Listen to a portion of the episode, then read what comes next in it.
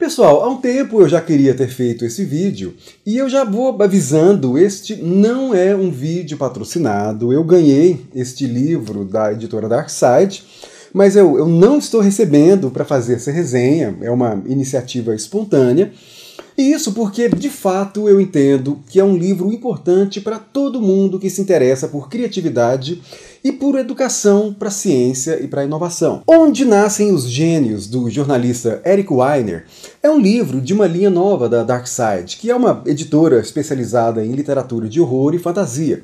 Mas essa linha, a Crânio, está se especializando em não ficção.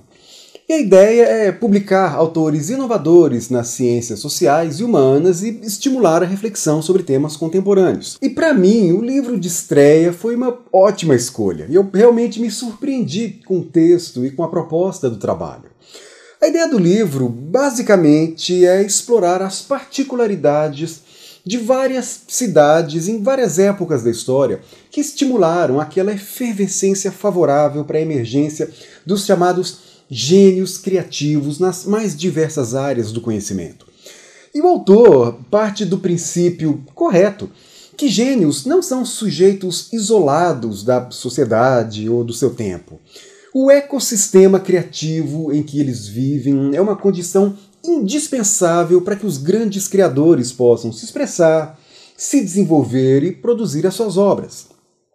Então, o livro não se restringe à análise das figuras geniais, como Sócrates, Platão, Aristóteles, Mozart, Beethoven, Freud, mas na relação entre eles e as dinâmicas das localidades que favoreceram a atuação dessas figuras, nos elementos do contexto e nas relações sociais que possibilitaram e favoreceram a criatividade e a inovação nas artes e nas ciências. E o jeito que o autor faz essa investigação, o, método de trabalho de, e de escrita também é extremamente interessante. Ele usa métodos jornalísticos complementares para investigar os contextos, então ele lê muito sobre os personagens e sobre o contexto histórico de suas criações. Depois ele viaja para essas cidades fisicamente, ele visita as cidades no nosso tempo para buscar resquícios das condições que favoreceram o surgimento de gênios no passado, e depois ele entrevista especialistas, guias de turismo e pesquisadores acadêmicos especializados no tema também. Então, por exemplo, quando ele vai à Grécia para tentar entender quais haviam sido as condições que favoreceram aquela efervescência intelectual que estimulou o surgimento de tantos filósofos importantes. Ele sugere que, entre tantos elementos, a própria geografia grega, cheia de barreiras naturais entre as cidades, contribuiu para provocar o florescimento de uma variedade de microculturas que acabou estimulando um ambiente de muita diversidade. Apesar de provocar algum isolamento entre as localidades, para quem viajava, aquilo poderia ser muito estimulante porque, nesse caso, o isolamento das comunidades fazia com que elas se desenvolvessem a partir de modelos muito diferentes umas das outras. Então, não eram comunidades homogêneas. E a heterogeneidade, a diversidade de referências é uma qualidade muito propícia para provocar a inteligência. E é claro que isso também provocava muitos conflitos e muitos desafios. Nietzsche, quando escreve aquele famoso aforismo o que não me mata me fortalece.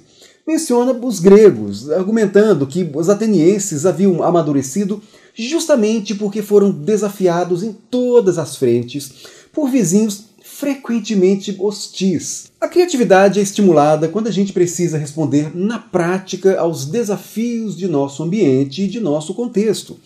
E a diversidade daquela região ampliou o campo imaginativo Percebia-se com mais clareza que a humanidade tinha inúmeras possibilidades de configuração além daquela da sua própria comunidade. E esse é um estado de espírito muito favorável para a inteligência, para a criação e para a filosofia em particular. Além disso, a cultura grega do diálogo, nas praças, nas ágoras, mas do diálogo mesmo, de provocar o interlocutor com uma pergunta, Não é o que a gente vê hoje nas redes sociais, né? cada um tentando provar que está certo. É o contrário. Pessoas conscientes de sua ignorância, mas interessadas em formular perguntas verdadeiramente desafiadoras para si e para os outros. Então fica óbvio como isso cria um clima intelectual muito favorável e, de certa forma, desarmado para o pensamento. Objetivo não é provar que está certo, o objetivo é compreender. E esse tipo de diálogo questionador é uma espécie de vacina contra o sectarismo, contra o fechamento do seu próprio mundinho.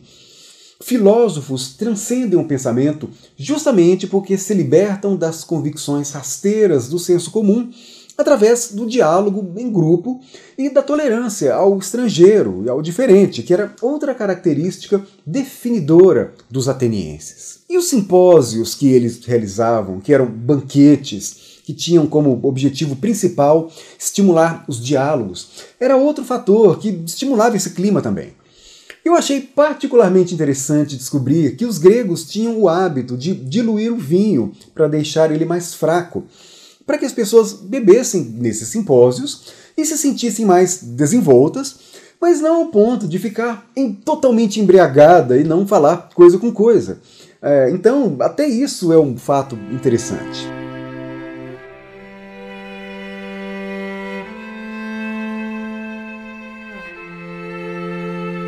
Quando ele analisa Hangzhou, na China, que foi a cidade mais rica do mundo entre os séculos 10 e 13, a primeira coisa que vem à mente é a noção de que a história está em permanente transformação. Impérios vão e vêm, os países mais poderosos do século XX não serão necessariamente os mais ricos e poderosos no decorrer do século XXI. Nada garante que este ou aquele continente será o mais próspero daqui a mil anos. Impérios na África, como o Egito, já foram muito poderosos.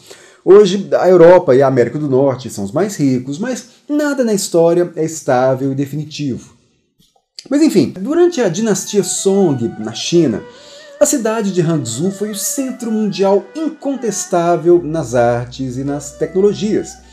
Inovações chinesas como pólvora, bússola, relógios mecânicos, papel higiênico, tecnologias inovadoras de produção de tecido e de porcelanas, e outros métodos inovadores nos mais diversos campos da arqueologia, a engenharia naval, influenciaram o mundo inteiro no decorrer dos séculos no campo da saúde, do saneamento, da educação e, sobretudo, alfabetização.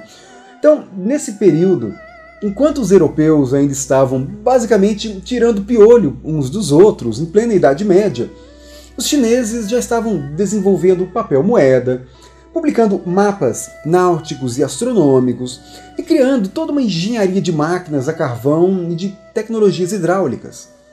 Sobre higiene, por exemplo, o próprio Marco Polo se surpreendeu com o fato de os chineses tomarem banho todos os dias e lavarem as mãos antes de se alimentar. Era muito melhor fazer um tratamento médico na China do que na Europa.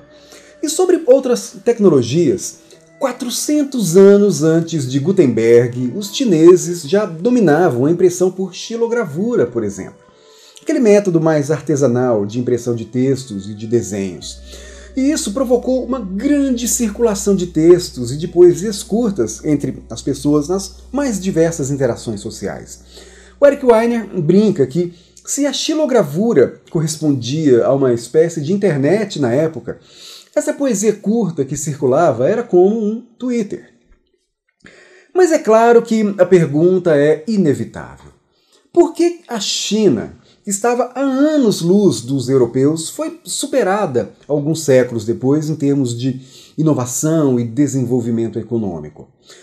Eric Weiner aproveita esse caso para discutir temas fundamentais da história, como a noção de descontinuidade a história não é uma evolução em linha reta, essa noção já foi superada.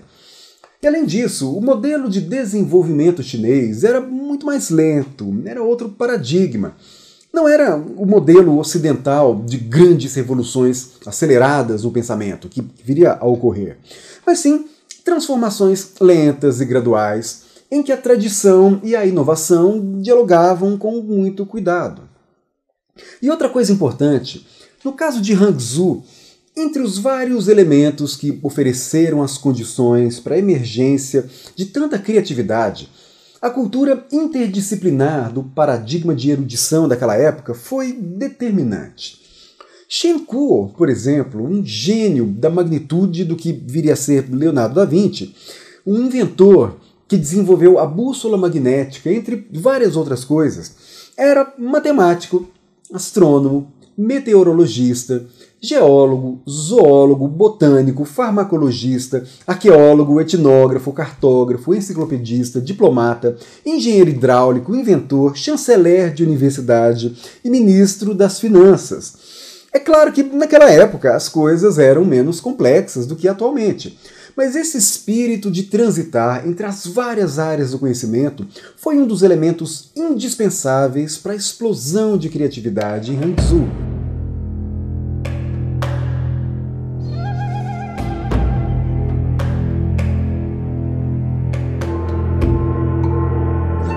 Ele analisa Florença, no comecinho do século XVI, um dos pontos mais interessantes na análise das condições que favoreceram a emergência de gênios é a constatação de que pessoas geniais andam juntas. Elas se agrupam. Ele deu exemplo de uma reunião que foi realizada no dia 25 de janeiro de 1504, que contou com as presenças de Leonardo da Vinci, Michelangelo, Botticelli e vários outros artistas hoje consagrados que são expostos nos principais museus do mundo. E o objetivo da reunião era decidir um local mais apropriado para exibir a última obra de Michelangelo, o Davi, uma obra monumental. E há um longo debate sobre as condições que fizeram com que Florença se tornasse um ambiente muito estimulante para a criação artística. Mas um dos mais importantes é o dinheiro. O autor sabe que muita gente não tem muita simpatia a respeito da ideia de que a arte deve se misturar com dinheiro. Então cria-se a imagem do artista independente, que sacrifica a sua vida, mas não se vende, que tem orgulho de não permitir que a sua obra se torne comercial. Mas, segundo o autor do livro, pelo menos no caso de Florença, esse idealismo não tem muito sentido. Na verdade, ele é categórico ao dizer que recursos financeiros e genialidade são elementos interligados quando a gente observa esses períodos extraordinários de criatividade e inovação. Florença era uma localidade repleta de comerciantes e banqueiros e os Médici eram particularmente ricos. Eric Weiner deixa meio de lado os motivos que fizeram com que os Médici financiassem tantos artistas, mas fica implícito que isso fazia parte dos procedimentos que eles desenvolviam para obter legitimidade do seu poder. Eles queriam oferecer para Florença símbolos poderosos que confirmassem na imaginação social a sua proeminência social, o seu papel histórico na vida daquela sociedade. E um dos objetivos disso é, como eu disse, legitimar o poder, naturalizar a sua importância diante a imaginação dos florentinos, além de fazer uma média com a igreja, lembrando que havia muitos temas religiosos nessas obras. O impacto dessas obras monumentais na imaginação religiosa no sentido de inspirar a devoção a partir da contemplação dessas imagens realmente maravilhosas, é uma emoção poderosa até hoje. É difícil não se impressionar com muitas daquelas obras. Então, é claro que havia interesses políticos e econômicos que sustentaram toda essa produção, que depois se tornou magnífica por si só. E Eric Weiner lembra que, ao lado dessa busca por prestígio, os Médici realmente entendiam de arte e, na verdade, eles não só toleravam, mas exigiam inovações artísticas de quem eles patrocinavam. E essa disposição favoreceu um ambiente em que os artistas se sentiram à vontade para criar, experimentar e principalmente ousar nas suas criações. E eles acreditavam e patrocinavam de verdade quando viam um excelente talento. Agora, por outro lado, é verdade que havia artistas que não ligavam para dinheiro. Michelangelo mesmo enriqueceu com a sua arte, mas vivia uma vida extremamente simples, quase como se fosse um monge. Ele se dedicava quase que exclusivamente à sua arte. Dizem que quando ele morreu, encontraram dinheiro embaixo da cama que daria para comprar uma Florença inteira. É, e no que diz respeito à criação artística, eu adorei a ideia de que as limitações não são necessariamente problemas para os gênios criativos. Então, assim, era importante que os artistas tiverem, tivessem dinheiro suficiente para se entregar de corpo e alma às suas criações, mas, em geral, muito dinheiro acabava levando os artistas à complacência, à preguiça. Então, nesse sentido, o jornalista observa que a criatividade não exige condições perfeitas para se expressar. Na verdade, a criatividade parece emergir justamente diante os desafios das condições que não são nunca as condições ideais. Essa história de aguardar as condições perfeitas para começar a criar, na verdade, é uma forma mal disfarçada de procrastinação. O próprio Michelangelo, mais uma vez, para esculpir Davi, ele usou um bloco de mármore que havia sido rejeitado por outros artistas porque era imperfeito. Os artistas estavam certos, era imperfeito mesmo. Mas Michelangelo optou por encarar o defeito como um desafio e não como um impedimento. Então, assim, é claro que a miséria e a fome e a falta de condições básicas são impedimentos para a criação. Mas o excesso de boas condições também atrapalha. Então, a necessidade de dinheiro também pode contribuir com a criação. O renascimento é uma evidência de que não há necessariamente um problema nisso. Tem um trecho aqui bem legal, eu vou ler. A criatividade não acontece quando nos afastamos do mundo material, e sim quando interagimos com esse mundo e toda a sua bagunça de maneira mais autêntica e mais profunda do que estamos acostumados. Para as pessoas criativas, não importa se seus arredores são bons ou ruins, eles tiram inspiração das duas coisas, sentem sabor em todas as coisas. Tudo é uma faísca em potencial. Então, às vezes parece que esse trecho contraria a noção de que o contexto é importante para a criação. Mas é uma contradição aparente. Até porque há muitos outros elementos na cultura florentina que acabaram estimulando a criatividade, como foi o sistema de aprendizes. Artistas que passavam anos nas oficinas dos seus mentores antes de se tornarem artistas reconhecidos. Foi o caso do Leonardo da Vinci. E é claro que a sociedade estimula as condições ideais não só para a criação, mas também para a disseminação da criação.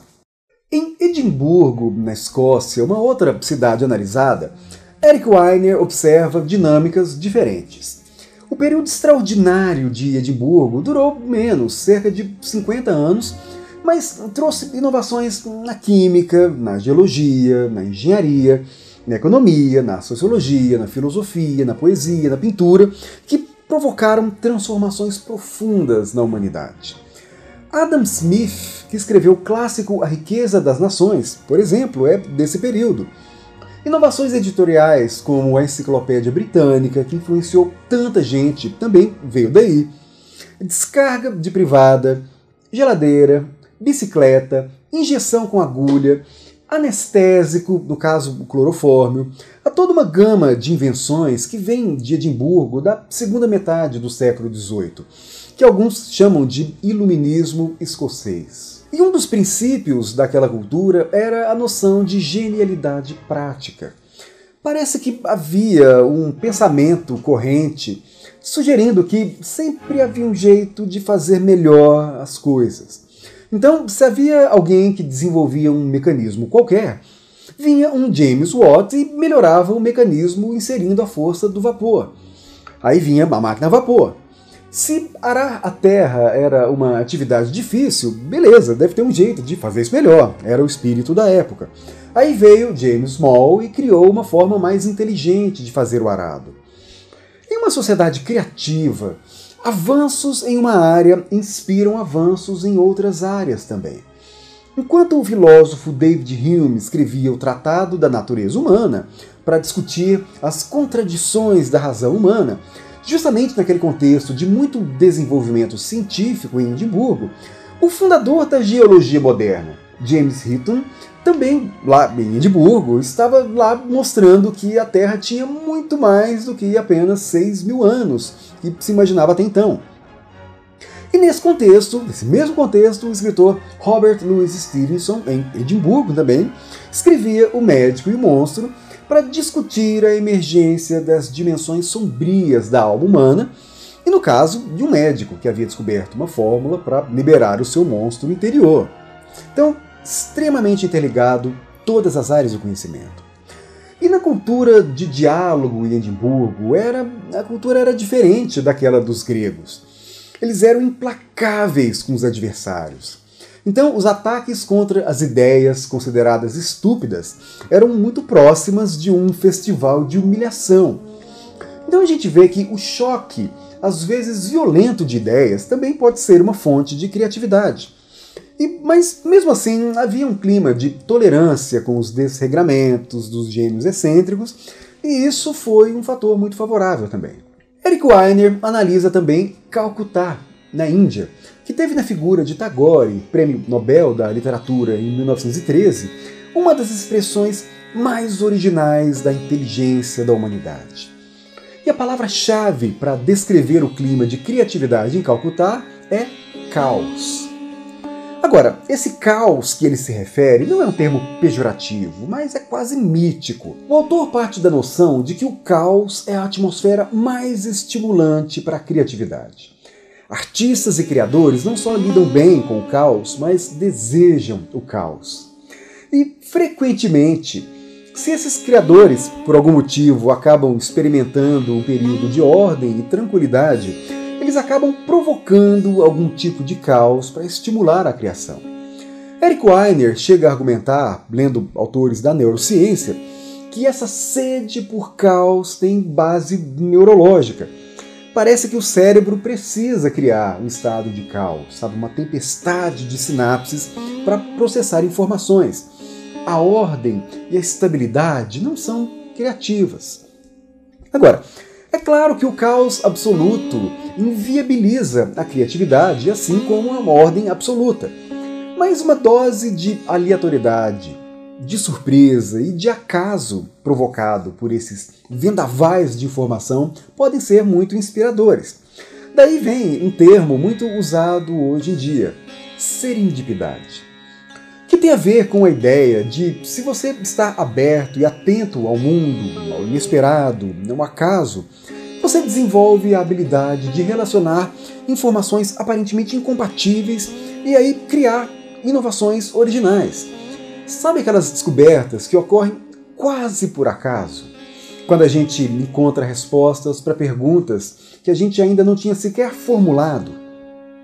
Esse estado estimulante de caos, essa abertura ao aleatório, essa disposição da curiosidade em relação ao mundo pode oferecer as, condi as condições ideais para o exercício da serendipidade. Daí tá outro elemento aparentemente muito favorável à criatividade. E o caso de Viena, a única cidade que mereceu dois capítulos no livro, é realmente muito interessante e inspira excelentes reflexões. Eric Weiner fala sobre a Viena de Mozart, Beethoven, Haydn, Schubert entre o final do século XVIII e começo do XIX, e depois ele fala sobre a Viena de Freud, Wittgenstein, Klimt, Stefan Zweig e outros artistas e pensadores do começo do século XX. E um dos pontos altos do capítulo é a discussão sobre a importância do público para a expressão do gênio. Em geral, a gente se esquece mesmo de considerar o público quando a gente analisa a figura genial. Mas Eric Weiner nos mostra que um público exigente e educado, no sentido de saber apreciar e valorizar as criações geniais do seu tempo, é uma condição indispensável.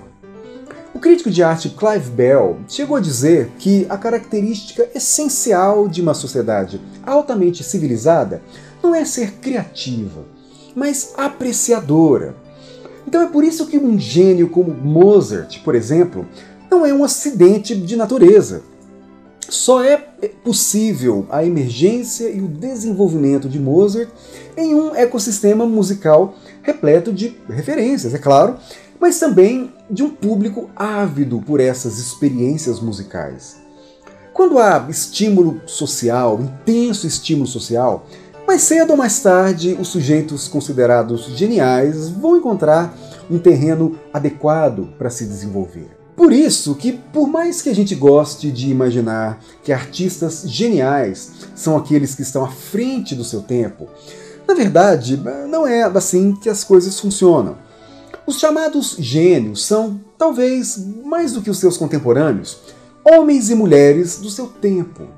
São pessoas que sentem o pulsar de seu tempo com toda a sua inteligência e a sua sensibilidade e desenvolvem as habilidades para expressar essas sensações e essa inteligência com maestria.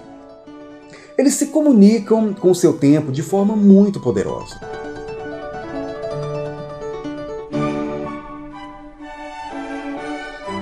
Mozart queria agradar esse público exigente, mas queria também ser ouvido por aqueles que não tinham essa educação musical avançada. Então, simplificar demais as suas composições para alcançar um público mais amplo não seria solução. Então, foi assim que ele conseguiu criar composições com várias camadas de interpretação.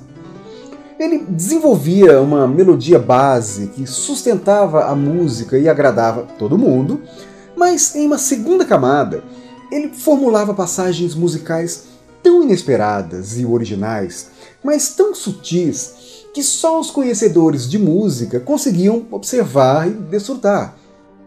E é claro, achavam genial que isso fosse possível. E no caso de Beethoven, eu achei ótimo descobrir que ele era extremamente bagunçado também. O quarto dele era um caos, cheio de poeira, umidade. Uma vez ele recebeu uma visita que ficou estarrecida quando viu que embaixo do piano tinha um pinico cheio. Parece que quando o Beethoven estava concentrado, ele não saía do piano nem para ir no banheiro. É, tinha um prato com o resto de comida de ontem sobre as cadeiras, com roupa pendurada. Então, é, ele não era um inquilino muito confiável, recebia amigos para beber até tarde, é, ele se mudava frequentemente porque nem todo proprietário aturava o seu estilo de vida. Assim, o ponto em questão é que um ambiente bagunçado, segundo o autor, parece estimular uma libertação do convencionalismo. Se você está imerso em uma desordem, tudo está fora do lugar, somente se sente mais livre para desvendar territórios desconhecidos. E sobre a relação com o público, o caso é análogo ao de Mozart. As pessoas criativas precisam dos seus ecossistemas. O autor diz que os artistas, os cientistas e os criadores fazem demandas psicológicas para o seu público. E essas demandas têm que ser atendidas para os processos criativos prosperarem. E essas demandas são basicamente tempo para criação, um espaço de trabalho, canais de comunicação para disseminar a obra e acesso ao público. A ideia é que, assim como qualquer organismo, a sobrevivência de um criador não depende apenas dele mesmo, mas depende de toda uma relação com o meio ambiente. E quando o ambiente é estimulante, há muito mais chance de o criador se expressar e prosperar. E é claro que nessa dinâmica há uma retroalimentação.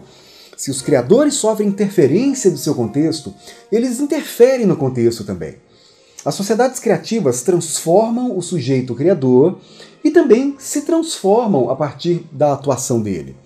Então, não é à toa que pessoas que precisam se desenvolver se desloquem para ambientes mais favoráveis à criação, como Mozart e Beethoven fizeram se mudando para Viena. Então, essa sacada foi muito importante. As plateias são indispensáveis para o gênio. O público consumidor de arte ou de ciência não é necessariamente uma massa passiva. Às vezes é, quando aceita qualquer coisa. Mas bons públicos instigam os criadores, estimulam os avanços e impulsionam os criadores a extrair o máximo de sua inteligência e de sua sensibilidade. Então, de certa forma, o público de um gênio é uma espécie de coautor. não é bem um superego, mas um parceiro crítico que reprova a mediocridade e encoraja tanto as experimentações quanto os consequentes avanços. E no caso de Viena de Freud, já no século XX, Eric Weiner aponta na importância dos espaços das cafeterias para o debate intelectual. Lugares informais, onde cada um fica na sua, mas ao mesmo tempo estão dispostas a aprender e trocar impressões sobre o mundo. E justamente por ser um espaço informal, as conversas eram improvisadas, como uma jam session né, de uma banda de jazz, e isso favorecia insights que superavam o formalismo e, de certa forma, a burocracia do establishment intelectual. Não, tinha, não havia medo de ousar. Agora, isso não quer dizer que as cafeterias substituíam o pensamento formal. Lá valia tudo, mas não era lá que as ideias se consolidavam. Cafeterias eram o ponto de partida para as inovações que se consolidavam mais tarde na mente dos criadores, artistas e cientistas em seus ateliês e laboratórios.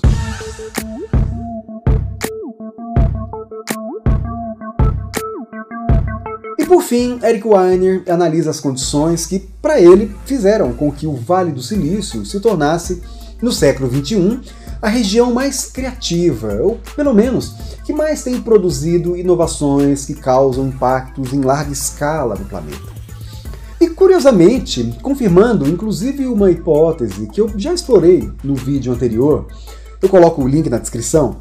Eric Weiner observou uma espécie de religião inspirando e motivando os criadores de tecnologia. Há uma cultura naquele lugar que parece querer convencer as pessoas de que o que as startups do Vale do Silício estão fazendo não é só buscar fortuna e poder, mas, vou abrir aspas, fazer do mundo um lugar melhor através do poder transformador das tecnologias. Ou seja, eles parecem muito motivados pelo resgate de uma era de ouro, que, em última instância, é o resgate do paraíso na Terra através das tecnologias. Esse tipo de religião, segundo Eric Weiner, não deixa de ser um fator inspirador para a criação. Então, é, ficou um vídeo meio longo, mas um debate é importante. Esse livro tem muitos insights, ele pode inspirar muitas discussões sobre as condições favoráveis para a emergência da criatividade, e por isso é uma leitura importante para professores interessados em estimular a criatividade em sala de aula e também para produtores culturais, criadores em qualquer área do conhecimento, de artistas a cientistas, e para qualquer curioso que se interessa pelas aventuras intelectuais que a humanidade já experimentou. E por fim, agora por fim mesmo, é, este foi um livro que me reconciliou com a edição impressa. Sabe, eu amo livros impressos, mas ultimamente eu tenho lido mais e-book pela facilidade de compra, pela praticidade. Mas essa é uma edição que vale muito a pena. Sabe, os detalhes do acabamento contribuem muito para que a gente possa compreender as implicações do contexto de criação. Então, Valeu, Darkseid, pelo livro. É a primeira vez que eu faço isso, um comentário mais longo sobre um livro recente que eu acabei de ler. Mas esse merece. É, é um ótimo debate e traduzir e editar esse livro foi uma ótima contribuição para a cultura de criatividade no Brasil. E aos meus inscritos eu recomendo amplamente a leitura.